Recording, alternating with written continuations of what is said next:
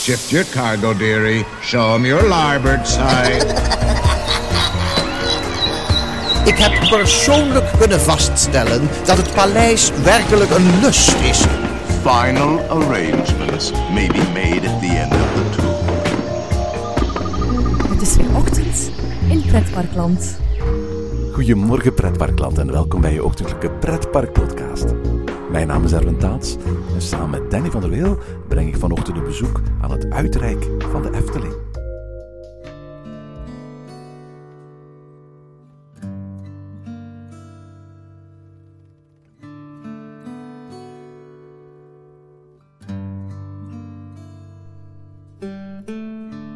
De titel van het voorlaatste hoofdstuk van het jubileumboek dat de Efteling in 1992 uitbracht luidt Op weg naar de wereld van de Efteling. Auteur André Sonneville oppert hier voorzichtig de droom van de toenmalige directie van het park, die de Efteling graag groter ziet. De Efteling is in 40 jaar uitgegroeid, zo schrijft de auteur, van een sportpark naar achtereenvolgens een natuurpark, een ontspanningspark, een sprookjespark en een attractiepark. En de volgende stap is, en niet alleen in naam, de wereld van de Efteling. Zo tegen de eeuwwisseling moet de Efteling uitgegroeid zijn tot een compleet vakantieland van bijna 400 hectare dat het hele jaar door geopend is, zo schrijft Zonneville. En waar mensen hun hele vakantie door kunnen brengen. In, maar ook naast het huidige park. Het Efteling Hotel, dat in 92 opende, is de eerste stap in die wereld van de Efteling. De volgende stappen zijn al dus het boek een golfpark, een vakantiestad met appartementen en bungalows en een uitgaanscentrum naast het park, met een boulevard met winkels, restaurants, een weersbestendig complex met kleinschalige barretjes, eetplekken, een bioscoop, een speelhal, theaters, een exporuimte en zelfs een exotisch gethematiseerd waterpark. In de loop der jaren veranderen binnen de Efteling echter voortdurend de ideeën rond het uitgaanscentrum, zowel qua locatie, grootte als functie. Verschillende Efteling-ontwerpers maken er in de loop van de afgelopen 30 jaar ontwerpen voor. En op hun tekentafels verrijzen havenstadjes, aangemeerde schepen en middeleeuwse gehuchten met slotgrachten, poorten en burchten. Intussen zijn we twee bungalowparken, een golfpark, een theater en 5 miljoen bezoekers per jaar verder. Maar nog steeds sluit op de meeste dagen van het jaar de Efteling gewoon om 6 uur de deuren. Van een echt uitgaansgebied is anno 2018 nog steeds geen sprake. Toch vormen de verschillende pijlers die de wereld van de Efteling vandaag uitmaken wel een soort van uitrijk. Met diverse horecagelegenheden buiten de eigenlijke grenzen van het park, die voor iedereen, en in het bijzonder voor de gast op zoek naar wat vermaak na een dag in het park, gewoon te bezoeken zijn. In deze aflevering bezoeken Danny en ik het huidige uitrijk van de Efteling. En we vertellen wat er vandaag, buiten de grenzen van het park, in de wereld van de Efteling allemaal te beleven valt.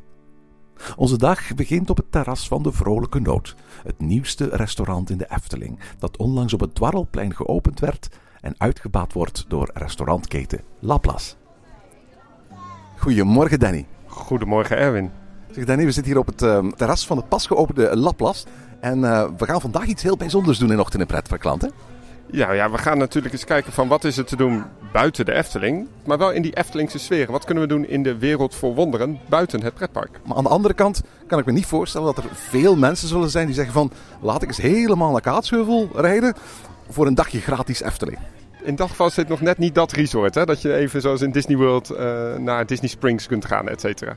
Nee, dat is, dat is absoluut zo. Maar dat heeft ook een beetje te maken, denk ik, met hoe de Efteling zijn product aanbiedt. Hè. Voor pakweg 80, 90 procent van de bezoekers heeft de Efteling nog altijd een eendagsbestemming. Ze komen s ochtends naar het park, ze gaan s'avonds terug. En de Efteling probeert daar natuurlijk wel wat aan op te rekken. Hè. De, de zomeravonden, negen pleinen festijnen in de zomer. De winter Efteling is soms wat langer geopend. En uiteraard probeert de Efteling, zoals met een Laplace, ook te hebben dat bij wijze van spreken mensen liever hier wat consumeren dan bijvoorbeeld bij de McDonald's in Waalwijk.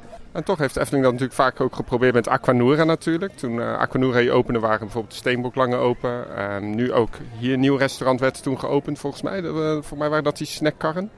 Ja, deze Laplace is eigenlijk al de derde variant van de vrolijke noot. Oorspronkelijk waren dat hier wat snackkarren. Daarna kwam er een, een soort pizzatent in circusthema. En, en nu is er eigenlijk een min of meer permanente vestiging eigenlijk hier op het Dwarrelplein.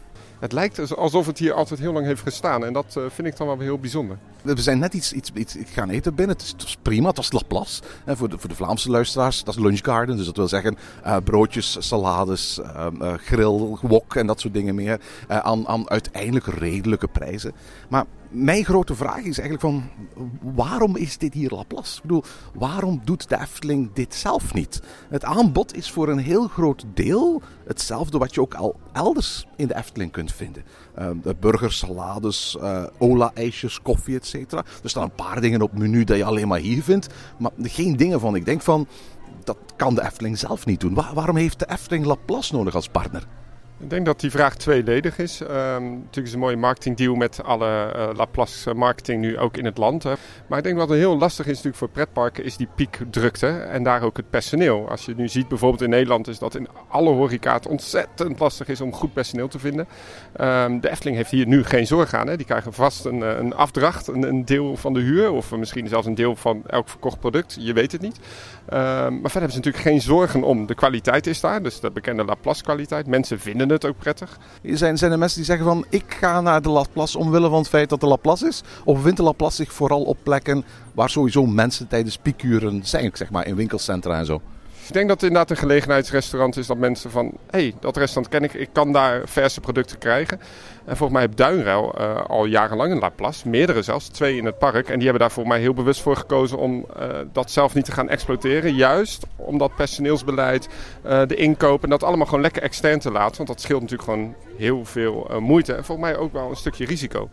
Ja, absoluut. Ik, ik, ik ben het daar helemaal mee eens. De Efteling heeft dit niet nodig. Had het perfect zelf kunnen doen. Um, voor Laplace geeft de associatie met de Efteling op een plek waar jaarlijks miljoenen mensen naar binnen komen uh, natuurlijk ontzettend veel merkbekendheid. Ik vermoed dat deze Laplace inderdaad vooral een soort van wederdienst is van de Efteling in ruil voor die uh, reclamedeal in alle andere uh, Laplace restaurants. Je kunt nu overal kidsmenu's krijgen en er zijn van in een aantal Laplaces zelfs speelhoekjes voor kinderen ingericht, helemaal gebrand naar de Efteling. Ik zou me best wel eens kunnen voorstellen dat er wat dat betreft, dat dat zo'n beetje de deal is die ervoor gezorgd heeft dat deze Laplace hier is kunnen komen. En ik, ongetwijfeld nu, te midden van de zomer, doen ze hier heel goede zaken. Maar straks, als het, als het herfst en winter wordt op doordeweekse dagen, wordt dit hier wel waarschijnlijk helemaal anders. En, ja, je kunt je ook afvragen van, uh, s ochtends vroeg is dit eigenlijk wel een plek waar heel veel mensen iets zullen willen gaan eten. Want als ik in de Efteling binnenkom, dan wil ik zo snel mogelijk naar mijn eerste attractie. Aan de andere kant, s'avonds laat, als mensen hier straks naar buiten gaan, dan heeft dit restaurant absoluut niet de capaciteit om hier honderden of meer mensen op snelle tijd aan, aan, aan eten te gaan voorzien. En de Efteling eindigt natuurlijk wel met, ja, recht hier tegenover Aquanura, waar geloof ik zo'n 3000 mensen per keer kunnen staan. Dat betekent wel dat, die, dat daar maar een fractie ooit iets van kan gaan eten hier. Klopt, maar aan de andere kant is het wel weer een nieuw uh, plek met airconditioning. Het is wel weer een stukje uitbreiding van het huidige aanbod. Want hier verder in de omgeving, als je op hele warme zomerdagen of hele koude winterdagen, heb je voor alleen Pandadroom. Uh, waar je beschut kunt zitten. Een stukje steenbok, ik weet niet of daar ook airconditioning in zit. Dus het is in zoverre natuurlijk wel een toevoeging op het algemene aanbod. En ik vraag me inderdaad af of deze Laplace ook wel die piekdrukte aan kan. Vooral in de ochtend, uh, wanneer iedereen zoals nu binnenkomt. Ehm, maar ook dadelijk als die zomeravonden er zijn. Die, allemaal tegelijkertijd naar buiten. Het is vrij bewerkelijk. Hè? Ook als je binnen bent, je moet uh, eerst even goed gaan kijken wat er allemaal is. Je ziet mensen heen en weer lopen. Dat is allemaal niet echt capaciteit. Hè? Mensen gaan eerst goed kijken van oké, daar liggen de smoothies. Dat deden wij volgens mij net ook. Daar zien wij de, de, de verse croissants in deze liggen. Oh, weer terug, want we moeten weer die smoothie pakken. Voor mij gaat dat wel uh, met die piekmomenten heel erg lastig zijn.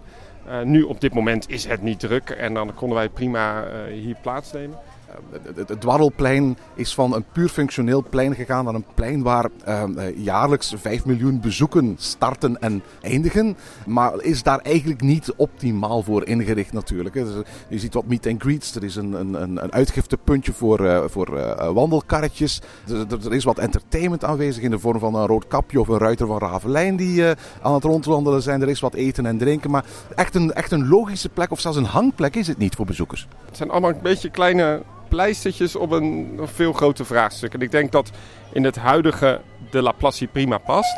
Um, maar als je gaat kijken nu naar de functionaliteit van dat huis en de kassahokjes die voor de helft niet meer worden gebruikt, omdat mensen natuurlijk ook steeds meer online gaan kopen.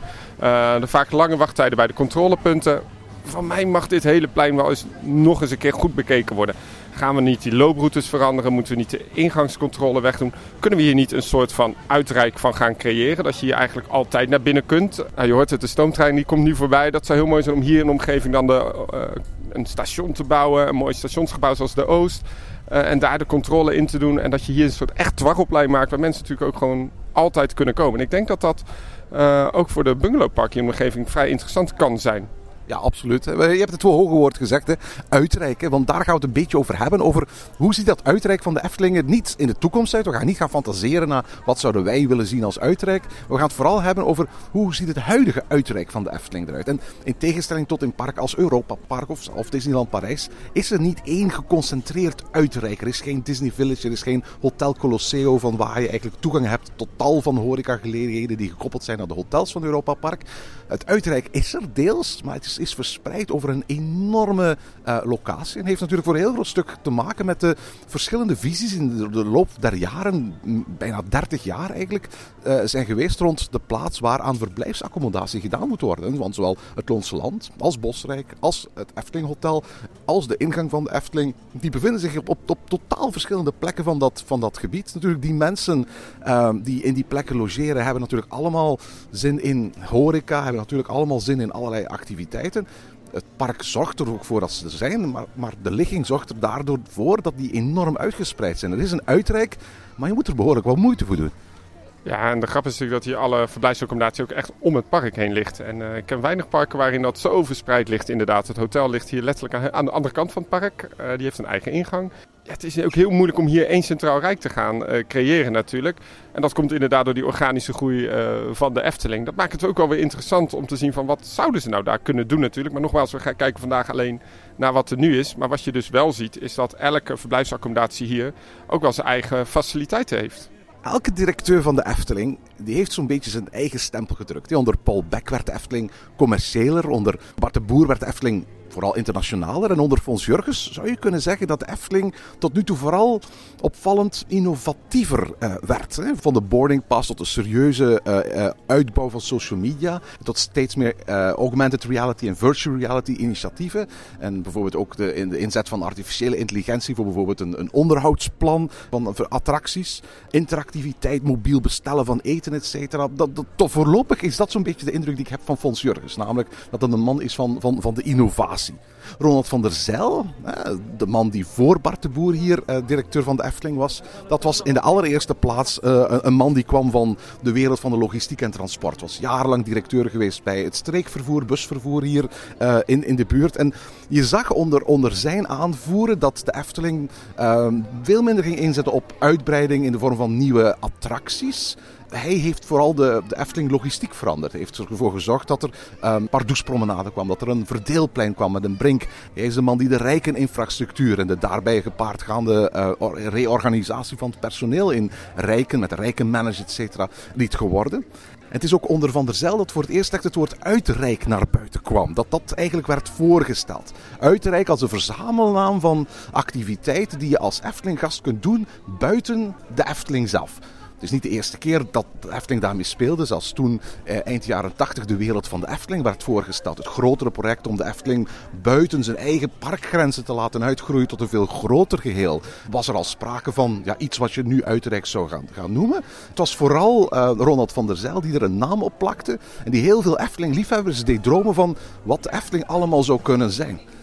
En dat had natuurlijk alles te maken met het feit dat we in Roest bij Europa Park, dat we in, in, in Marne-la-Vallée bij Disneyland Parijs gelijkaardige centra zagen verschijnen. Maar dat had ook voor een heel, heel stuk, stuk te maken dat de Efteling een voorsprong dat het ooit had, een beetje achter zich had laten liggen. Want als een van de weinige parken van, van, van Europa was het zo dat Efteling eigenlijk al van in zijn prille begin met verblijfsrecreatie bezig was. Wist je bijvoorbeeld dat de Efteling is opgericht in 1952 in 1960 was hier al het Kraanven, het eerste bungalowpark van de Efteling met sportfaciliteiten, tennisbanen, wandelparcours, een praathuis waar mensen samen konden komen om te eten, te borrelen, te spreken. Met een verwarmd openluchtzwembad, met heel veel activiteiten voor die gasten van de Efteling die in dat bungalowpark bleven overnachten. Dat uh, werd halverwege de jaren 80 gesloten. Het was allemaal een beetje in verval geraakt. En uh, de concurrentie van met name centerparks op het gebied van bungalowparken, daar, daar, daar kon de Efteling eigenlijk niet meer tegenop.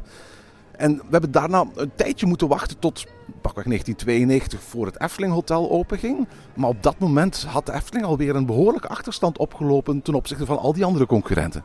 En op zich is zo'n uitreik natuurlijk niet heel onlogisch. Want de Efteling is van origine natuurlijk een heel traditioneel pretpark. Het sluit natuurlijk gewoon om 6 uur. En nu nog steeds. Hè? Nu nog steeds. Niet in de zomer, maar meer dan 80% van alle openingsdagen elk jaar is de Efteling om 6 uur dicht. En dan kun je gaan afvragen van al die gasten die hier in een huisje in Bosrijk of een huisje in het Loonse Land zitten of een kamer hebben in het Efteling Hotel, die, die misschien nog het meest van allemaal. Wat doen die mensen hier op het moment dat ze, dat, dat ze hier zitten? Want ja, om, wat, wat is er om 6 uur s'avonds nog te doen? Ja, en ik denk dat wel uh, er heel groot verschil is tussen het hotel en de bungalowparken. Een uh, bungalowpark is toch samen. En dan kun je volgens mij zelfs hier ook spelletjes huren. En dan kun je voor mij ook leuk met elkaar uh, dingen doen. Dat gaan we daar misschien ook bekijken in het Loonse Land. Dan kun je voor mij echt met de familie dingen beleven. dat is natuurlijk het idee van een bungalowpark. Ook dat je zelf gaat eten koken.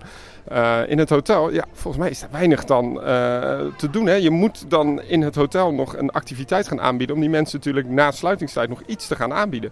Ja, absoluut. Efteling speelt daar eigenlijk, laten we zeggen, sinds 2002 een beetje op in. Mag ik dat, mag ik dat zo zeggen? Want recht tegenover die, waar, het terras waar we hier nu zitten bij Laplace, zien we daar het uh, Theater de Efteling, of het Efteling Theater zoals het nu heet. En um, uh, laten we heel eerlijk zijn, hoewel dat Efteling Theater eigenlijk in het Eftelingpark zich bevindt, is het ook toegankelijk voor mensen die helemaal niet een dagje naar de Efteling komen op het moment dat er musicals spelen en, shows zoals Caro straks in uh, uh, september. En dat is natuurlijk wel een van die dingen die de, de Efteling als, als, als um, buitenparkactiviteit de afgelopen jaren heeft proberen uit te bouwen. Namelijk het idee van als het park om 6 uur sluit, dan kun je daarna nog bijvoorbeeld naar een musical gaan. Ja, en dadelijk met Caro wordt dat nog uh, volgens mij meer uh, geprogrammeerd of juist meer bedacht. Van uh, Caro is voor mij een hele korte voorstelling. Het gaat ook niet zo heel lang duren. Ze zijn allemaal heel kort, dus een uurtje of zo. Echt op de families ingericht. Maar voor mij wordt dit nu wel echt verkocht als een extra beleving aan het park. Ik heb het in ieder geval nog nooit zo in de marketing meegemaakt. Bij de sprookjeshows of bij de, de, de Klaas Vaak shows. Het was echt een losse musical. Maar dit wordt voor mij echt een extra toevoeging. Een soort segment aan je dagje Efteling. En dat vind ik wel heel bijzonder aan Caro worden dadelijk. Zijn nog wel een paar dingetjes waarvan je zou kunnen zeggen dat dat zijn uitbreiding van je eigenlijke dag binnen de wereld van de Efteling. Uh, een daarvan is bijvoorbeeld uh, de restaurantbeleving Het Wapen van Ravelijn. Uh, waarvan standaard als het ware het, het, het, hoofd, het hoofddiner begint na sluiting van, van de Efteling. En dan zit je daar toch snel een uurtje, anderhalf uurtje. Dus dat is eigenlijk wel ideaal voor heel veel van, heel veel van de hotelgasten. En, en dat is uiteindelijk ook weer een teruggrijpen naar, naar iets van veel vroeger. Want een aantal activiteiten, met name bijvoorbeeld het, het Panorama-restaurant, dus het oude café-restaurant dat een jaar na de opening van de Efteling hier geopend is, was oorspronkelijk ook buiten de openingsuren van de Efteling open voor, voor gasten uit de buurt. Niet zozeer voor, voor, voor recreatiegasten, want die waren er op dat moment niet. Maar wel voor gasten uit de buurt die gewoon na de openingsuren van de Efteling daar nog wat wilden komen eten en drinken. Maar die functie eh, heeft op dit moment zeker het Wapen van de Ravelijn. En uh, in combinatie met de musical waarschijnlijk ook wel theater, restaurant, applaus. Ja, en uh, ik heb zelf een keer gegeten bij het Wapen van Ravelijn. Voor mij was dat zelfs op de eerste kerstdag. En dat was wel heel magisch inderdaad. Om, als het park is gesloten, gingen wij inderdaad eten. En daarna mocht je door een totaal verlaten park, wel gewoon alle verlichting nog aan, zo door naar de uitgang. Ja, dat was wel heel magisch. En echt zo'n toevoeging aan zo'n dagje uh, Efteling. En ik denk zelf, als ik kijk naar mijn eigen familie, maar ook als ik kijk naar mijn eigen vrienden, dat dat wel steeds uh, meer wordt gevraagd vanuit de consument. Van goh, wij willen die dag Efteling nog gaan verlengen. Wij willen daar nog een thema-restaurant, of wij willen daar gaan eten. Wij willen nog even in die magie van dat park blijven. En ik denk wel steeds dat de consument dat ook meer wil gaan doen. Hè? Meer dat uitreikgevoel gaan uh, krijgen. In elk geval, voor de luisteraars die nu benieuwd zijn van wat is er allemaal te beleven in de Efteling, buiten de grens van de Efteling, waar hoef ik geen kaartje voor te kopen, stel ik voor dat we nu op stap gaan en dat we eventjes ons verplaatsen en dat we trekken naar een andere plek buiten de Efteling, maar wel van de Efteling. En dan hebben we keuze uit vier verschillende locaties. Ja, inderdaad. En als we, als we eventjes in volgorde opnoemen van wanneer ze geopend zijn. We zouden kunnen gaan naar het Efteling Hotel uit 1992. We zouden kunnen gaan naar het Efteling Golfpark uit 1995. We zouden kunnen gaan naar, het, naar Bosrijk uit 2009. Of we zouden kunnen gaan naar het Loonse Land. En dat vorig jaar geopend is in 2017. Um, we gaan eens kijken waar um, de weg ons, ons heen leidt. En dan gaan we daar eens gaan bekijken van wat daar allemaal te beleven is. Ziezo, Danny. En na een korte wandeling zijn we uiteindelijk bij Bosrijk uitgekomen. Het, uh, een van de mooiste bungalowparken die je misschien wel kunt wensen. Het is ongelooflijk mooi. Elke keer verbaast het me weer hoe prachtig het hier eruit ziet. Heb je het al eens gelogeerd? Helaas niet. Uh, ja, ik woon net iets te dicht bij de Efteling. ik heb het al een paar keer gedaan. Ik moet eerlijk toegeven van... eh, Het is eh, wat jij nu zegt. Hè, voor mij het mooiste bungalowpark waar ik ooit geslapen heb. Een aantal keer centerparks en zo gedaan. Een paar dingen in het buitenland. Maar de bosrijke omgeving. En eigenlijk ook de, de hele charmante huisjes. Zoals aan de buitenkant als de binnenkant. Zorgen ervoor dat dit een, een fantastische escape is van de drukte van het Eftelingpark. En, eh, je zit ook echt in de natuur, wel in die Eftelingse sfeer, maar het is niet ehm, te Efteling. Het is wel echt een prachtig natuurpark. En ehm, ja, ik vind het heerlijk om hier altijd even doorheen te wandelen. Eh, wat biedt dit uiteraard als, als uitrijk? Wel, uiteraard kun je gaan eten. Eh, hebben ze een, een eh, prima restaurant. Het enige wat me daar altijd een beetje tegenvalt, is dat de menukaart zo gelijkend is op de menukaart van de andere verblijfsaccommodaties. Als je de, menukaart bijvoorbeeld bekijkt in de Hoffelijke Herhout, het, het, het, restaurant in het Efteling Hotel, dan is 80% van de gerechten, inclusief de voorgerechten en zo, identiek als hier. Dus ik snap de Efteling wel hoor. Ik denk dat de gemiddelde hotelgast van het Efteling Hotel wellicht niet hier terechtkomt. En de gemiddelde Bosrijk-gast komt wellicht niet terecht in het Efteling Hotel. Maar als, als gewoon Efteling bezoeker die achteraf af en toe eens iets wil gaan eten, merk je wel hoe schatplichtig die verschillende keukens zijn aan elkaar. Maar dat is een van de opties. Ja, ik heb hier zelf wel een paar keer gegeten inderdaad. En ehm, ja, het is wel heerlijk om ook hier op dat terras te zitten, aan het meer van dromen zoals dat heet. Eh, je kijkt dan echt over dat hele park uit. Eh, volgens mij hebben ze ook een pizzeria service, maar dat is alleen toegankelijk voor de gasten die hier verblijven. Want dat moeten we nog wel even zeggen. Wij beleven het uitrijk als een daggast van de Efteling en niet zozeer van het bungalowpark. Want zo kunnen we bijvoorbeeld niet het zwembad in. Nee, absoluut. Het is een zwembad, maar dat is alleen maar voor gasten van, van eh, de Efteling Bosrijk. En eigenlijk ook voor mensen van, van het Efteling Hotel zo. Die kunnen hier ook, als ze willen komen, eh, komen zwemmen. Maar als, als gewone dagjesgast van de Efteling kan dat niet. Wat wij in deze aflevering doen, zijn die dingen uitproberen die je eigenlijk als gewone gast van de Efteling, legaal voor alle duidelijkheid, want wat, je mag ook gewoon naar, naar dat Bosrijk komen, kunt uitproberen. Dat laatste trouwens, dat is, een, dat, is, dat, is een, dat is een instelling, een mindset waar de Efteling eventjes over heeft gedaan om daartoe te komen. In het begin was het echt idee dat, dat Bosrijk alleen maar toegankelijk was voor gasten die hier ook daadwerkelijk logeerden. En ik weet nog dat ik een aantal keren van een kale reis ben thuisgekomen, dat ik probeerde hier te eten. Dat ze vroegen van, uh, welk huisje logeert u? En dan zei ik van, nee, ik ben hier gewoon een dagjesgast. En toen, toen mocht ik weer terugkeren van waar ik vandaan kwam. Um, de Efteling heeft officieel zijn standpunt daar ondertussen in veranderd. En in principe zijn alle gasten nu welkom in alle restaurants van alle verblijfsrecreaties. Het leuke van dit restaurant is overigens ook dat het een soort character dining is. Hè? Want uh, rond de avondshow van Klaas Vaak, die je dus ook gewoon als normale bezoeker kunt bekijken. De show waarin Klaas Vaak als het ware de kinderen een slaapstand geeft of in hun ogen wrijft. ik weet, ken het verhaal niet helemaal. Uh, loopt Klaas Vaak ook nog even door het restaurant heen. Dus wil je Klaas Vaak nog ontmoeten buiten de Efteling openinguren, dan moet je dus echt even naar het uh, Bosrijk en een hapje eten op het terras of in het, in het enorme restaurant. Want het is vrij groot.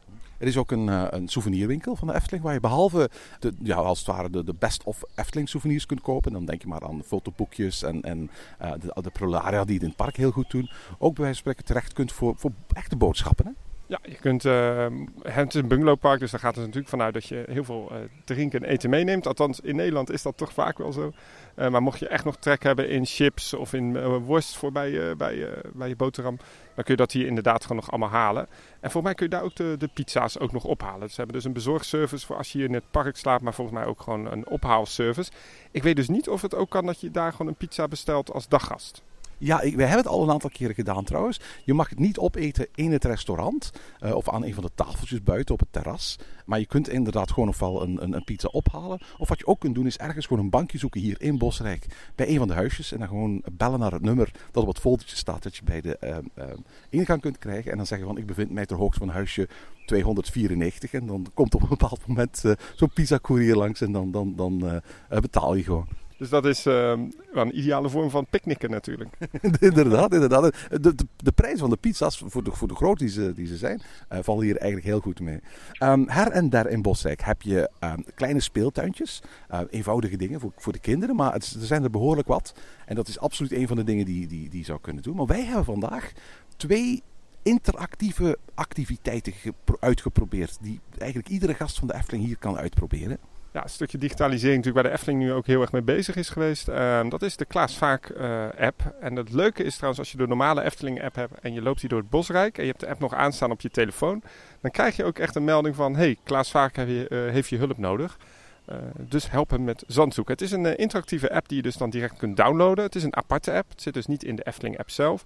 En met deze app kun je dus helpen om Klaas Vaak zand te brengen, want hij is zijn zand kwijt. Ja, het is een zogenaamde AR of Augmented Reality app. Dat wil dus eigenlijk zeggen, het beste, beste voorbeeld daarvan is, is uh, Pokémon Go. Hè. Dus met andere woorden, je maakt gebruik van de, de geolocaties waar, waar jij je op dat moment bevindt. Maar dan kunnen als het ware voorwerpen toegevoegd worden. En eh, net zoals je bij wijze van spreken van in, in Pokémon Go Pikachu's of Rattatas kunt, kunt vangen, dan kun je hier bij wijze van spreken in Bosrijk op zoek naar slaapzand, naar maanstenen, naar, naar allerlei voorwerpen om Klaas vaak te helpen zijn voorraad slaapzand voldoende groot te maken.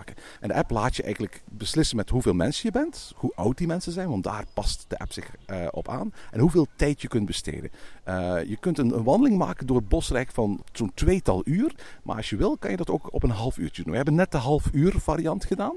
En eerst vraagt hij jou om een soort maansteen te vinden. Met die maansteen activeer je een kompas. En met dat kompas leidt hij eigenlijk rond door Bosrijk. Ja, het was de eerste keer dat ik de app uh, heb gespeeld. En we waren best wel een dik half uur inderdaad bezig om die app te spelen. Het hele leuke daarvan is, is dat je ook echt over het hele bosrijk gaat lopen. Dus uh, wil je nu eens een keer het bosrijk zien, of heb je het nog nooit gezien, of wil je het herontdekken? Ja, download die app, want je maakt echt een hele leuke route die niet zo voor de hand ligt natuurlijk. Want je moet ook opdrachten gaan uitvoeren. Ja, en die opdrachten die doe je aan de hand van dingen die je ter plekke vindt. Dat gaat van bordjes tot, tot takjes die ergens liggen, tot dingen die je moet gaan inscannen. Maar er zijn ook virtuele opdrachten. Bijvoorbeeld het feit dat er in één keer iets gaat verschijnen op het scherm en dat je dat gaat moeten vangen door op het scherm te komen. Of dat je bijvoorbeeld op je smartphone moet gaan blazen om, om slaapstand te gaan verspreiden bijvoorbeeld. En zelfs een uh, selfie-stand om daar mooie uh, selfies mee te maken in de vorm van Klaas Vaak. Dus het, is een, het leuke van die app is dat ook Klaas Vaak je regelmatig ook gaat appen. Dus in de app appt hij je. Ehm, dus zoals dat ook bij WhatsApp werkt. En hij geeft dus ook de opdracht, geeft de telefoon door aan de anderen. Dus het is een, eigenlijk een ontzettend gebruiksvriendelijke app. Heel erg makkelijk om te gebruiken. En ik vond hem stiekem heel, heel, erg leuk. En het tofste is natuurlijk de finale. Ik bedoel, een van de tofste dingen waar Walt Disney de afgelopen jaren mee bezig is geweest, is, is het toevoegen van, van interactiviteit in zijn parken. En dan, dan in, in, in, in Walt Disney World zijn er behoorlijk wat uh, parken waar er, dat, waar er interactieve games gespeeld worden. De bekendste zijn onder andere de, de, de Pirates Adventure in, in het Magic Kingdom. Source of the Magic Kingdom, een, een spel met kaarten en schermen dat ook in, in uh, Magic Kingdom gespeeld wordt wat een hele schare fans heeft. Want dat is voor mij een huge spel geworden in al ja, die absoluut. En ook, maar tof is dat je daar ook kaarten krijgt die je kunt houden. En het, is ook, het heeft ook een bepaald collectibles aspect. Hè? Voor mij een ontzettend lucratieve handel ook. In Epcot hebben ze Agent Peace World Showcase Adventure. Uh, een spelletje dat je kunt spelen met je eigen telefoon of met een soort van telefoons die je daar ter plekke kunt ontlenen. Dan ga je naar een van de landen in, in Epcot en kun je daar een, een interactieve speurtocht spelen. Maar die interactieve speurtocht zorgt ervoor dat je eigenlijk dingetjes die daar in de werkelijkheid staan, op een of andere manier kunt doen bewegen. Er komt een animatronic tevoorschijn, er gaat een kastdeur open, er begint een klok te luiden. En dat is op zich heel tof dat je dat dus kunt doen met die telefoons. Want de finale brengt je hier tot bij het zandkasteel van Klaas Vaak. En wij hebben hem dus keurig uitgespeeld. En uh, Klaas Vaak die werd wakker. En er gingen wat effecten af. Uh, zullen we niet verklappen, want dan moet je gewoon die app gaan spelen. Nee, absoluut. Maar het is, het is eigenlijk wel tof. En volgens mij de allereerste keer dat de Efteling dit soort interactiviteit in het park integreert. Uh, uiteraard is al interactiviteit sinds 1952. Daarmee bedoel ik hendeltjes waar je aan trekt. Of om, om in het sprookjesbos sprookjesfiguren tevoorschijn te laten komen. Maar digitale interactiviteit, dat is iets helemaal nieuws. Hè? Ja, misschien is dat natuurlijk wel tof om dit ook in het park te gaan doen. Want um, hoe gaaf is dat dat het hier echt wel goed werkt. We hebben het nu echt leuk gespeeld. Het ging ook heel goed. Nu zou het heel gaaf zijn als dat natuurlijk in het Sprookjesbos zou uh, gebeuren. Hoe gaaf zou het zijn dat bijvoorbeeld ineens uh, Roodkapje ineens een iets anders zou gaan zeggen of anders zou gaan reageren. Of dat er iets anders gebeurt bij Hans en Grietje als je die app speelt. Voor mij zijn er binnen de bestaande infrastructuur van de Efteling nog best wel veel van die grapjes of van die activiteiten te ontwikkelen. Nu is het natuurlijk wel zo dat uh, we al gehoord hebben dat de Efteling zulke plannen heeft. In het najaar van dit jaar zouden er interactieve twinkeltootsen verkocht worden waarmee je op en rond de Pardoespromenade gelijkaardige effectjes in gang zou kunnen zetten. Je kunt je voorstellen dat als zoiets succes heeft, dat die twinkeltoortsen misschien op een bepaald moment een veel grotere rol zullen krijgen. En ook in het Sprookjesbos, of misschien daar nog verder buiten, een bepaalde interactiviteit zouden kunnen laten toestaan. Maar dat is dan allemaal tegen betaling, terwijl deze app natuurlijk helemaal gratis is. En hoe mooi zou het zijn als daar die twinkeltoorts met die uh, app ook nog kan corresponderen natuurlijk. Hè? Je kunt het voor mij zo gek maken als je wilt. Uh, ik denk wel dat de Efteling met deze app wel een basis heeft neergelegd.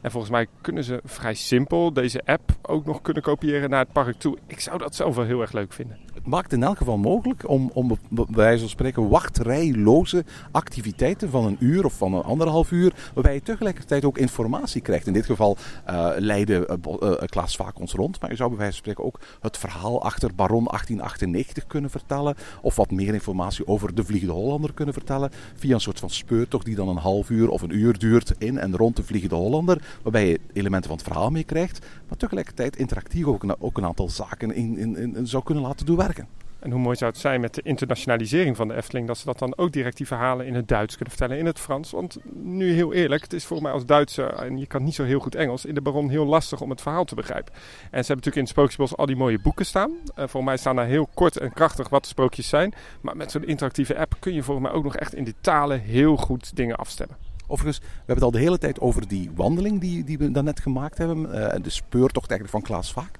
Maar er is nog een tweede augmented reality beleving hier in Bosrijk. Maar daarvoor moet je echt naar het restaurant, naar de speelhoek. Daar hangt een enorm groot schilderij van het uh, zandkasteel uh, waar we nu vlak naast zitten hier in Bosrijk. En um, als je dan met je telefoon het kasteel gaat scannen, dan gebeuren daar dingen. Er zitten zes geheimpjes en dan kun je dus als het ware in het zandkasteel zelf gaan kijken. Dus wat gebeurt er in het zandkasteel? We hebben dat geprobeerd uh, met wisselend succes. We hebben ze voor mij niet alle zes kunnen uh, ontdekken. Nee, de, de, de, die app leek eigenlijk een stuk moeilijker dan, dan uh, eigenlijk de speurtocht hier in, in Bosrijk zelf. ja, dat klopt ja. Nu in elk geval, je kunt hier shoppen, je kunt hier heel lekker eten. Je kunt hier uit, uit, uiteraard gewoon op jezelf ook gaan wandelen. Want Bosrijk is op zich een heel fijne plek om te zijn. je laat je niet afschrikken door de borden die je her en ter tegenkomt. Dat Bosrijk alleen maar toegankelijk is voor gasten. Zodra je hier op het domein bent met de bedoeling om het domein te bezoeken, zo hebben ze het ons verteld, ben je eigenlijk gast van de Efteling. Kom je hier gewoon eventjes wandelen, dan ben je gast van Bosrijk. Kom je hier iets eten, dan ben je gast van Bosrijk. Kom je hier die speurtocht doen, dan ben je gast van Bosrijk. Wat ze eigenlijk met die borden willen, uh, willen zeggen, is dat het niet de bedoeling is dat lokale bezoekers hun hond komen uitlaten. Of dat mensen dit gebied op een of andere manier gebruiken als een shortcut of, of om doorheen te fietsen of zoiets. Als je eigenlijk niet bij wijze van spreken in Bosrijk moet zijn. Maar voor de rest is eigenlijk iedereen hier gewoon welkom. En uh, als we toch welkom zijn hier zo, waarom zullen we niet gaan naar het andere uh, bungalowpark van de Efteling? Ja, ligt hier eigenlijk gewoon op wandelafstand naast het, het, het park. Is vorig jaar geopend. En ook daar zijn een boel dingen die je kunt doen. En intussen zitten we hier op het terras van het Loonse Land, Danny. En uh, uh, zijn zwaar in de drank gevlogen, want dat hebben we eigenlijk wel verdiend, hè? ja, nou we hebben inderdaad net een flinke hike gedaan hier door het Loonse Land. We hebben het keienspoor uh, bewandeld. 22 of 24 keien liggen er verstopt hier in de bossen achter het Loonse Land. En dat is een route van ongeveer een uur. En die hebben wij net gelopen. Uh, nu moet ik zeggen, het is een vrij warme zomer dit jaar. Dus, uh... Dat hebben we gemerkt. Je gaat inderdaad langs water, over heide, door bossen, langs zand. Uh, groot stuk door zand eigenlijk. En je maakt eigenlijk een, een, een, een wandeling door het oorspronkelijke oer-natuurgebied. Zoals het hier vele eeuwen geleden in Brabant was. Dat heeft de Efteling eigenlijk sinds 2010 zo'n beetje proberen in ere te herstellen. Het eerste gedeelte van dat, dit gebied is bebouwd met, met huisjes waar mensen kunnen gaan logeren. Er staat ook een hotel met een, restaurant.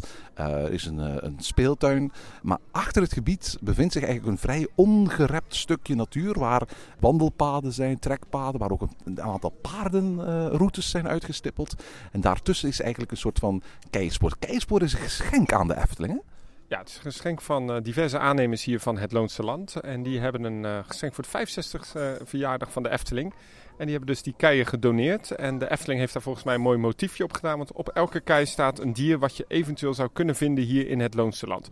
En nogmaals, we spreken hier dan over het hele Loonse Land. Dus niet alleen over het bungalowpark met, tegelijk na, uh, met, uh, met dezelfde naam natuurlijk. Maar het Loonse Land trekt zich natuurlijk een stuk verder naar achter. Het is een onderdeel van de Loonse en de Drunse Duinen ook nog. Of een uitloop daar bijna van. En als je dat een beetje kent, als je ooit wel eens in die omgeving bent geweest, dan weet je dat het een heel bijzonder stuk natuur is. Het is van duinen, zand, heide, bossen. En daar loop je eigenlijk ook met die looproute wel doorheen. Je loopt in een uur wel door drie, vier verschillende soorten natuuromgevingen. En ik vond dat wel heel aantrekkelijk om te zien.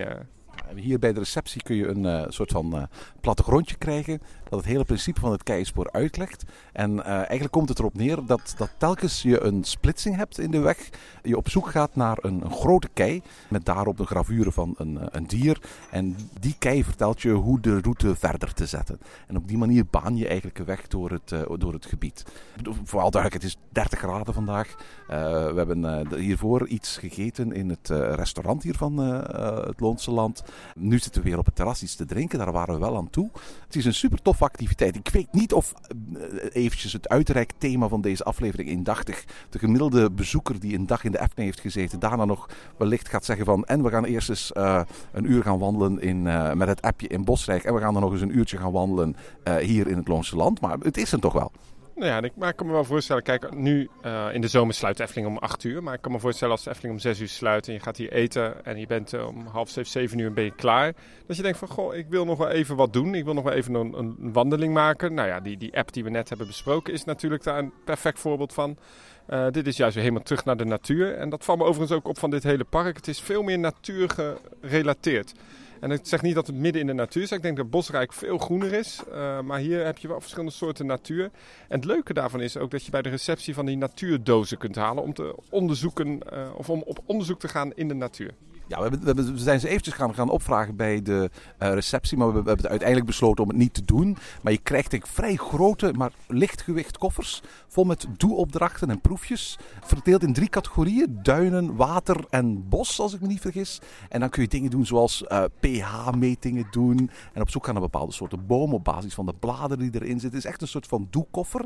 Goed voor een uur aan activiteiten per gebied eigenlijk waar je de activiteiten wil gaan doen. Ook gewoon voor ons als daggasten Opnieuw, het is een beetje bijzondere uitreikactiviteit om te doen, maar het, het hoort zeker tot de mogelijkheden. Ja, want als we gaan kijken naar de echte activiteiten die je normaal zou doen na een dagje Efteling, dan is dat uh, misschien een hapje eten. Nou, hier is dus één groot restaurant. Je kunt hier overigens ook de pizza's bestellen die in uh, Bosrijk worden bereid. En bijzonder trouwens, het, naam van het restaurant is de Proeftuin. En dat komt omdat eigenlijk voor een deel de ingrediënten, dat geldt bijvoorbeeld ook voor de groenten die we daarnet hebben gehad, die komen uit hun eigen tuin. Want ze hebben eigenlijk een soort van eigen kruidentuin en groentetuin. Links van de, de, de receptie, als je het, het, het hotel eigenlijk binnenwandelt, we zagen daarnet een aantal medewerkers in die proeftuin bezig met oogsten. En, en die oogst wordt dan gebruikt bij het bereiden van tal van gerechten hier. Ja, de gerechten zijn vrij simpel. Het is kip uit een speciale oven, een houtskool gestookte oven. Uh, je kunt volgens mij ook nog wat lokale specialiteiten krijgen. Maar dat maakt het ook wel weer wel perfect passend in het thema. Nu, het is een vrij simpel restaurant. Ik kan het een beetje vergelijken met de La Place waar we deze uitzending zijn begonnen. Je hebt het nu over het interieur binnen, hè? Ja, maar ook over de, de, de gerechten, over de uitstraling. Het is allemaal vrij puur, vrij basic, eh, smakelijk, maar het is niet heel uitgebreid. Nee, daar geef ik absoluut gelijk. Ik moet, moet, moet wel toegeven dat dit terras hier bij het water, wat mij betreft, eigenlijk hoger scoort dan het terras buiten in Bosrijk. Maar dit is fantastisch. En je kijkt zo echt door de bossen. En het mooie van het Loonse Land is, het is nog niet helemaal volgebouwd. Ik heb hier echt wel het idee dat het hier veel ruimtelijker is opgezet. Um, je zit hier echt, daarom dat bedoel je zit hier veel meer voor je gevoel in die natuur. En uh, we zitten hier op een van, denk ik, de beste terrassen van de Efteling. Hoor. Uh, goede bediening, het, er staan kaarsjes op tafel. En dat is echt wel gezellig. En dat, ja, dat is wel heel fijn om hier nog even, zeker op die zomerse avonden, nog wel te zitten. Wat is hier nog meer te beleven? Er zijn ook opnieuw hier een aantal speeltuinen voor kinderen. Het is ook een waterspeelplaats in het duinengebied. Vlak naast het terras, met uitkijk op het hotel, bevindt zich de Panoramatoren. Dat is een, een, een houten toren van uh, drie verdiepingen, die je helemaal kunt beklimmen tot boven, van waar je een panoramisch uitzicht over uh, dit gebied hier hebt. En er is ook de schaapskooi, een beetje verder hier gelegen. Je kunt het eigenlijk ook zien vanaf het terras. En dat is een soort van kinderboerderijtje. Ja, het lijkt wel of trouwens dat boerderijtje daar al heel lang stond. Ik weet niet of dat nieuw is of dat dat er ooit stond. Maar het... Volgens mij is het echt nieuw, hè? Ja, ja, het ziet er heel, uh, heel bijzonder uit. Het is echt een eigen boerderijtje hier uh, uh, in het Loonse Land. En daar lopen inderdaad ook dieren. Zelfs een kleine glijbaan, dus een, een mooie natuurlijke speelplaats. Ja, het is voor kinderen dat is wel ideaal natuurlijk. Je kunt volgens mij niet tussen de dieren zelf lopen, maar je hebt daar geiten, je hebt daar kippen, je hebt daar nog allemaal van dat soort kinderboerderijdieren. Ja, en verder heb je voor mij nog aan de achterkant van het hotel heb je nog een soort van expositie wat nog gaat over de natuur. Dat gaat dan voor mij over de, het, het, herwinnen van biomassa en de warmte daarvan. Hoe de huisjes hier worden gestookt. Dus dat is ook nog wel vrij leerzaam. Absoluut. Het is, is duidelijk dat het, Loonse Land een, uh, een, een, nieuwer resort is dan, uh, dan Bosrijk. Het is ook duidelijk dat het Loonse Land een veel opener resort is dan Bosrijk. Bosrijk bevindt zich echt in de bossen. Er zijn bossen, maar laten we zeggen, de meeste huisjes hier in het Loonse Land bevinden zich niet in het bos, maar, maar, maar in, uh, op open plekken. en dat zorgt eigenlijk voor een heel ander. Het is een natuurrijke sfeer, maar voor een heel andere sfeer dan de sfeer die, die eigenlijk in, in, in Bosrijk hangt. Ja, het leuke wel is tussen het Bosrijk en het Loonse Land ligt dan ook nog het golfpark. En volgens mij vanaf het parkeer parkeerterrein sta je bijna op een van de greens van het, uh, het golfpark in de Efteling. Dus uh, je kunt hier nog volgens mij ook nog wat actiefs uh, doen na een dagje Efteling. Maar het is niet een, een, een, omgeving waar je heel lang zou zitten. Ook dit terras het is niet gemaakt volgens mij om heel lang, heel uitgebreid te zitten. Dus in zoverre, het heeft niet bijvoorbeeld die Europa Park uitstraling die je daar hebt als je echt op zo'n terras zit en dan nog een watershow kijkt. Het is, het is wat rustiger. Als ik denk aan, aan, aan een uitreik en aan de combinatie van Europa Park, dan, dan, dan voor mij is dat voor een heel groot stuk de lounges. Ergens wat gaan drinken. Uh, als ik in Walt Disney World ben, dan is een van de fijnste dingen gewoon s'avonds de monorail nemen en uh, iets gaan drinken in de Contemporary of, of zelfs in de Miser's Lounge bij het orkestje in uh, de Grand Floridian. En hetzelfde geldt ook voor Europa Parken. Die hebben massaal veel toffe barretjes. Uh, de ene al opvallender dan de andere uh, aanwezig. Er is de Buena Vista Farm uh, helemaal op de bovenste etage van El Alcazar met uitzicht over het park. er is de enorme, mooi gethematiseerde bar helemaal bovenin Colosseo. Er is ook een, een geheime bar in um, het, het Belrock Hotel. Hè? Ja, klopt. Onder uh, dat is het uh, voor mij twee sterren restaurant uh, as we speak in Europa Park. Dat is onder de vuurtoren van Bell Rock. En daar kun je dus echt in de wijnkelder met, denk vijf, zes tafeltjes die dat er staan. En staat dan één ober om daar te drinken. Maar om maar even aan te geven, terug naar, naar deze aflevering. Dat heeft de Efteling tot nu toe nog niet in de locatie die we vandaag hebben bezocht. Hè? Dus zowel Bosrijk als het Loonse Land. Het is één horecapunt. Het is dus één restaurant. Daarin kun je wel op het terras gewoon een biertje drinken. En volgens mij nog wat lokale specialiteiten van het Loonse Land. Maar het is niet dat er een aparte bar is of een aparte lounge of een, een, een, een plek waar je even kunt zitten. Het is altijd wel onderdeel van dat ene restaurant. En ondertussen zijn we aangekomen in het Efteling Hotel. Op misschien wel een van de meest verrassende plekjes. Ik ben hier nog nooit geweest. Even misschien uh, kaderen. Het Efteling Hotel heeft twee restaurants. Uh, de Koninklijke Kasteelzaal, wat een buffetrestaurant is. En de Hoffelijke Herhoud, wat een um, tafelbedieningsrestaurant is. Er is ook een eigen bar, de, de Gelachkamer heet die. Een carouselthema, nog ontworpen door uh, Ton van de Ven. En heeft twee terrassen. Eentje dat voor het Efteling Hotel ligt en hoort bij de gelachkamer. En eentje dat achter het Efteling Hotel ligt. Met uitzicht op uh, een buitenspeeltuin.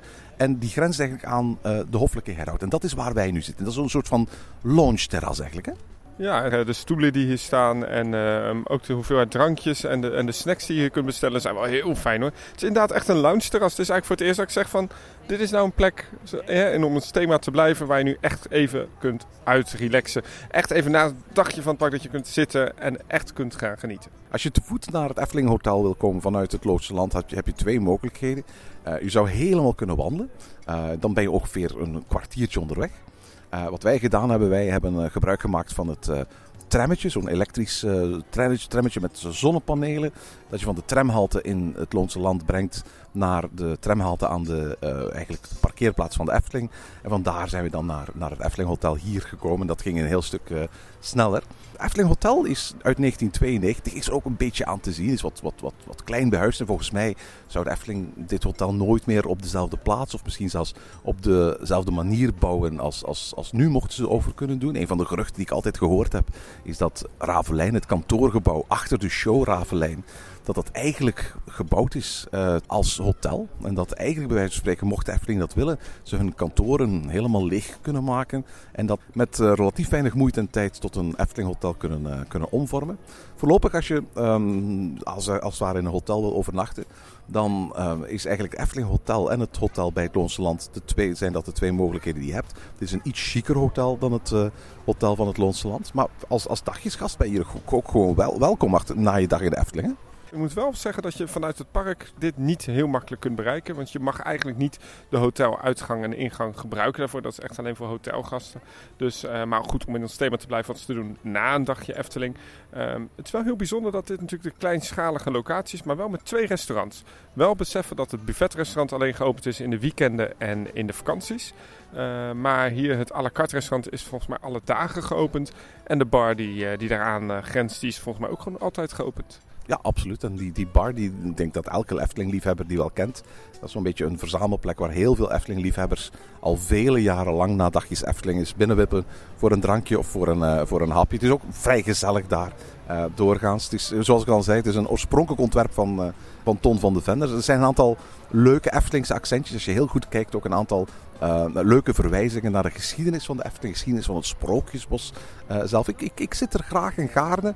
Maar nu op een warme dag als deze, moet ik eerlijk zeggen dat ik dit buitenterras bij het Efteling Hotel eigenlijk verkies. En misschien zelfs de, mijn favoriete plek is om eventjes uit te waaien na een dagje Efteling. Ja, want we zitten hier echt op fantastische mooie lounge stoelen hier en te genieten van een, een heerlijk drankje. Nou ja, naast het restaurant heeft er ook nog een kleine souvenirshop. Nu, dat is wel heel klein hè?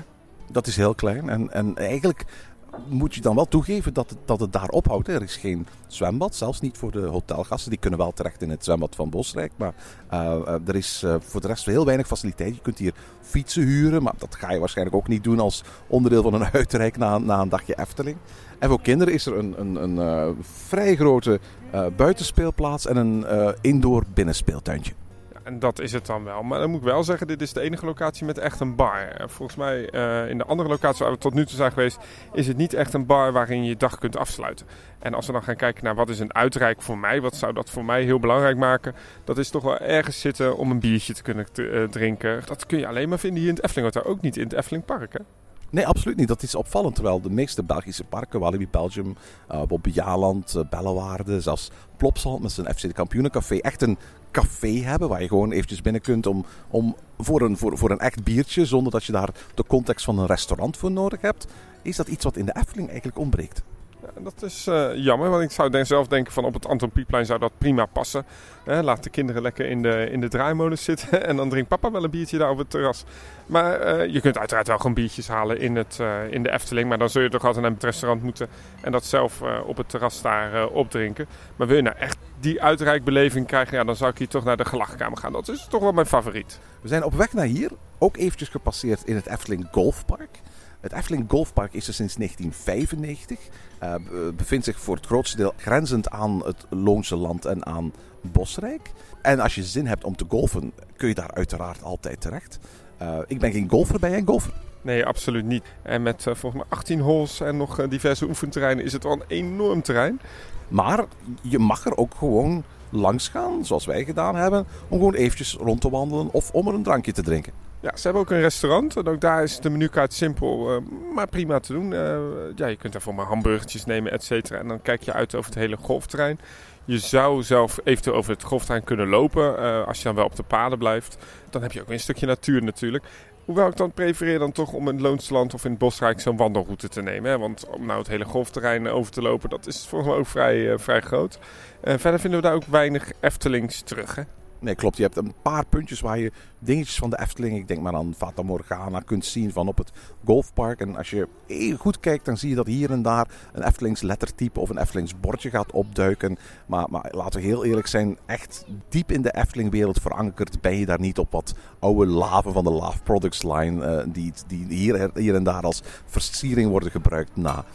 Danny, we zijn nu in de vier locaties geweest vandaag die eigenlijk gelden als het uitrijk. Wat vind je van het aanbod dat Efteling momenteel aanbiedt? Het is beperkt, maar we zijn heel lang bezig geweest. We hebben natuurlijk alle wandelroutes gedaan. En uh, je kunt uh, in Bosrijk bijvoorbeeld ook echt kiezen hoe lang je dat doet. En we zijn zeker wel een halve dag bezig geweest in het Uitrijk. Ja, absoluut. En deels heeft het uiteraard ook te maken met het feit dat de vier delen van het Uitrijk zo ver van elkaar gelegen zijn. Vind je in Disneyland Parijs alle hotels in en nabij Lac Disney? Uh, vind je bij Europa Park alle hotels en alle uitreikfaciliteiten zo'n beetje rond het hotelcomplex aan de achterzijde van het park. Dan is het wel zo dat de vier ankers eigenlijk van het huidige uitrijk van de Efteling heel erg ver van, van elkaar verspreid zijn. Loodse Land en Bosrijk liggen ook naast elkaar. Maar Golfpark en het Efteling Hotel, veel verder van elkaar kunnen die niet liggen. En dat maakt het toch een beetje onhandig, hè? Ja, dan zou ik echt moeten kiezen wat, waar ga je heen. Um, nu is dat misschien ook een hele interessante vraag. Waar zou jij nu heen gaan na een dagje Efteling? Wel, ik ben natuurlijk abonnementhouder van de Efteling, dus ik kom hier wel eens vaker. En ik word dus bij elk bezoek geconfronteerd met de vraag van, na afloop van, waar gaan we nu naartoe? Waar gaan we nu eens eten? Dan kom ik af en toe eens terecht in Dolfelijke Herhout. Dan kom ik vrij regelmatig wel eens in de gelachkamer terecht van het Efteling Hotel. Ik merk dat ik af en toe eens in het Bosrijk terechtkom. En met name in eh, het eethuis, in het poorthuis, om, om, om iets te eten. Ik, ik merk voor mezelf dat ik het minst graag in het Loonse land kom. Heeft met een aantal zaken te maken. Ze hebben dat prima voor elkaar. Maar ik vind eh, de proeftuin eh, niet zo'n gezellig restaurant. Ja, als, als het zonnig is en je kunt op het terras eten, dat is prima. En ook de kaart van, van het Loonsland spreekt mij niet 100% aan. Ik denk dat, het, dat dat mijn minst favoriete locatie is. Ik denk dat, dat ik het vaakst eigenlijk in, in de gelachkamer eindig. Eh, en op hele mooie dagen hier uh, het buitenterras van, van de Hoffelijke Herhoud. Maar tegelijkertijd geef ik wel toe dat ik wel het gevoel heb van... Eigenlijk zou de Efteling wel eens serieus mogen investeren in iets van een uitrijk. Maar dat ik, dat ik daar ook geen pasklaar antwoord voor heb voor hoe en wat. En wat bedoel ik daarmee? Uiteraard zou je kunnen denken van... Ja, je bouwt het uitrijk waar lange tijd plannen voor geweest zijn. Namelijk in de buurt van waar nu het Efteling Theater is. Maar dat is wel heel ver van waar we bijvoorbeeld op dit moment bij het Efteling Hotel zitten. En dan zeg je eigenlijk al automatisch tegen je hotelgasten van... dat uitrijk is niet voor jou bedoeld. Tenzij je ergens een soort van ja, vervoerssysteem, een transportsysteem voorziet... waardoor die hotelgasten bij wijze van spreken na afloop van enkele uren loungen en eten en dingen doen... Um, op een gemakkelijke manier terug naar het hotel kunnen... zonder dat ze door een volledig verlaten en, en donkere Efteling bij wijze van spreken terug naar hun hotel moeten wandelen. Maar hetzelfde geldt ook voor de mensen die in het Loonse Land en in Bosrijk overnachten. Als je het uitrijk bij wijze van spreken bijvoorbeeld in de buurt van dit Efteling Hotel zou gaan bouwen. Bijvoorbeeld deel uit laten maken van een nieuwe entree tot de Efteling. Een echte hotelgangers-entree. Waar dan als het ware de uitbreiding die er op stapel staat. Um, ja, dan bouw je weer iets dat heel erg ver is van, van, van het Loonse Land en, en Bosrijk. Ik denk dat het echt een hele moeilijke oefening is. Uh, de Efteling is organisch gegroeid. Niet alleen de Efteling, maar ook de uitrijkdelen van de Efteling. Wat je merkte is dat onder elke directeur die de kans heeft gehad om iets toe te voegen aan die verblijfsaccommodatie-puzzel, dat men daar andere beslissingen gemaakt heeft. Dat men niet voortgebouwd heeft op bestaande beslissingen. En dat daardoor dat hele Eftelingse uitrijk eigenlijk een enorme lappendeken is. En dat het niet zo logisch is om zomaar te gaan beslissen. We gaan ergens iets bij de uitgang plaatsen. Of we gaan maar iets bij het hotel plaatsen. Of we gaan iets bij het Loonse Land plaatsen. Want als je zeg maar iets, een uitrijk in de buurt van Loonse Land en Bosrijk zou plaatsen. Wat een hele logische plek zou zijn voor de verblijfsgasten daar. Ja, dan mis je natuurlijk weer die daggasten. Ja, wat je natuurlijk ook heel erg mist nu in het park is... je kunt niet heel even makkelijk naar het Loonse Land of naar Bosrijk of naar het hotel. Het park blijft echt het park en alle faciliteiten daaromheen... die worden daar heel weinig gebruikt voor de dagjesbezoekers. Ga je kijken naar Europa Park, dan is het vrij eenvoudig om het park in en uit te gaan. Bijvoorbeeld ook wel met Disney. Het is vrij makkelijk om even de village in te gaan en weer terug. En de Efteling heeft ook hele rare, moeilijke regeltjes. Je kan bijvoorbeeld de uitgang voor hotelgasten als gewone daggast niet zomaar gebruiken... om eventjes in het hotel wat te gaan eten en wat te gaan drinken... en weer terug te keren naar het park. En dat lijkt mij zonde, want juist volgens mij op de drukke zomeravonden die de Efteling natuurlijk heeft, wil je natuurlijk je capaciteit overal optimaal benutten. En het park heeft soms te weinig capaciteit in de horeca. Benut dan ook die capaciteit die in het Loonse Land is, in het, in het, in het Bosrijk, hier in het hotel. Als we nu om ons heen kijken, hier er kunnen best nog wel wat tafeltjes gevuld worden. En in het park is het heel druk. Dus dan zou ik zeggen, Efteling doet daar niet zo moeilijk over. En juist promoot dat nu ook, dat mensen ook die faciliteiten gaan gebruiken. Want om heel eerlijk te zijn, dagjesbezoekers wordt niet echt aangespoord om hier wat te gaan eten. Eigenlijk worden dagjesbezoekers eigenlijk totaal niet aangespoord om wijze van spreken het, het, huidige uitrijk, om het nog maar eens zo te noemen, van de Efteling te gebruiken. Volgens mij is het zo dat de Efteling als aan de daggast amper of niet vertelt van hé, hey, we hebben eigenlijk ook restaurants in onze verblijfsaccommodaties waar jij terecht kunt. En sterker nog, als je nu in de Efteling-app kijkt, dan kun je ook heel weinig vinden over de verblijfsaccommodatie. En daarin, hè, want ik zit hier nu in de Efteling-app en te kijken naar het plattegrond en naar de wachttijden in het park. Het hotel staat nog eens op die plattegrond, hè? We zijn nu letterlijk bij spreken zo'n beetje de Efteling aan het lifehacken, heb ik het gevoel. We zijn er een uitrijk van aan het maken, wat de Efteling eigenlijk helemaal niet wil. Uh, volgens mij is het zo dat de Efteling het, liefst van al de mensen in dat park wil houden. En wat wij nu aan het doen zijn, dat is een leuke bijkomstigheid dat die insiders en pretparkfans en Efteling-liefhebbers wel kennen. Maar eigenlijk is het op dit moment zo dat de Efteling daar niet op zit te wachten. Ik ben benieuwd hoe dat de komende jaren gaat evolueren. En ik snap ook niet zo goed waarom de Efteling dat niet doet. Nogmaals, de Efteling heeft hier best wat capaciteit liggen om ook op die drukke dagen juist die horeca goed te benutten. En ik denk dat mensen dat ook wel fijn vinden als het park dadelijk ook weer om 6 uur dicht gaat. Om nog even in die Eftelingse sferen wat te eten of te drinken. Volgens mij kun je prima nog je restaurants op het golfpark bij wijze van spreken uh, met een goede aanbieding vullen. Ja, het lijkt mij alleen maar winst. En mag, ik- mag ik eerlijk zeggen, we hebben vanmiddag nu niks gegeten, alleen maar wat gedronken. Maar het restaurant in het Efteling Golfpark is misschien wel van alle restaurants in het Efteling Uitrijk, opnieuw tussen aanhalingstekens, het beste restaurant van allemaal. Ja, en, en ook hele vriendelijke bediening. We werden daar zo vriendelijk onthaald. Het is eh, ook heel bijzonder dat dat niet wordt gedaan. Maar goed, als je naar mij de vraag zou stellen van wat is jouw top 4 in deze, dan zou ik absoluut eigenlijk het golfpark op nummer 1 zetten. Juist omdat daar de kwaliteit van het eten goed is. Het is heel rustig. Het is juist wel fijn om, als het Efteling vroeg sluit, om daarheen te gaan. Nu heb je het alleen over horeca. Want behalve horeca en betaald golfen kun je daar niks doen. Er zijn geen speeltuinen voor kinderen. Er zijn geen wandelingen zoals bij het Loonse Land of, of bij Bosrijk. Jij zegt van ik zet op nummer 1 omdat, omdat ik daar een hele goede horeca-ervaring heb. Ik vind dat het meest essentiële van een uitrijk. Eh, ik denk dat in alle locaties die we zien er geen winkels zijn, geen shops. Kijk je echt naar de doe-activiteiten, dan denk ik dat het Loonse Land echt op één staat. Daar is nog wel echt wat te doen na sluitingstijd van het park. Horeca-wise zou ik echt het golfpark op nummer 1 zetten, op 2 het hotel. Kijk je echt naar het totaalpakket, dus kijk je nou ook naar wat kan ik nou doen echt nog voor mijn kinderen, die moeten hun energie nog kwijt of wat wil je zelf nog doen, dan zou ik eigenlijk het Loonse Land wel op één zetten. En vooral die keien toch vond ik wel een hele leuke afsluiting van zo'n dag. Ja, dat keispoor was, was lang en vermoeiend, maar het was ook een dag van meer dan 30 graden. Het was ook gewoon kei tof. Inder- inder- Inderdaad. En om eerlijk te zijn, we gaan nu nog eventjes het park in. Dit was eigenlijk wel heel fijn om te doen. We hebben behoorlijk wat afstand afgelegd. Ik denk dat onze, onze, onze Fitbits eh, blij zullen zijn over, over, over deze dag. En dat kan niet de bedoeling zijn echt van een, van een uitreik natuurlijk. Eh, maar ik vond het wel, wel heel fijn om eigenlijk te ontdekken wat er allemaal te doen is buiten de Efteling. En niemand zal dit ooit doen, gewoon als dagactiviteit. Wij hebben nu gewoon voor de podcast gedaan. Maar ik denk wel dat het zo is als het park sluit. Dat voor veel van onze luisteraars eigenlijk er nog een wereld van de Efteling te ontdekken valt buiten die Efteling. En hopelijk kan deze podcast als het ware zo'n soort van uitnodiging zijn om ook dat eens te gaan doen. Want ik geloof echt dat het een meerwaarde is.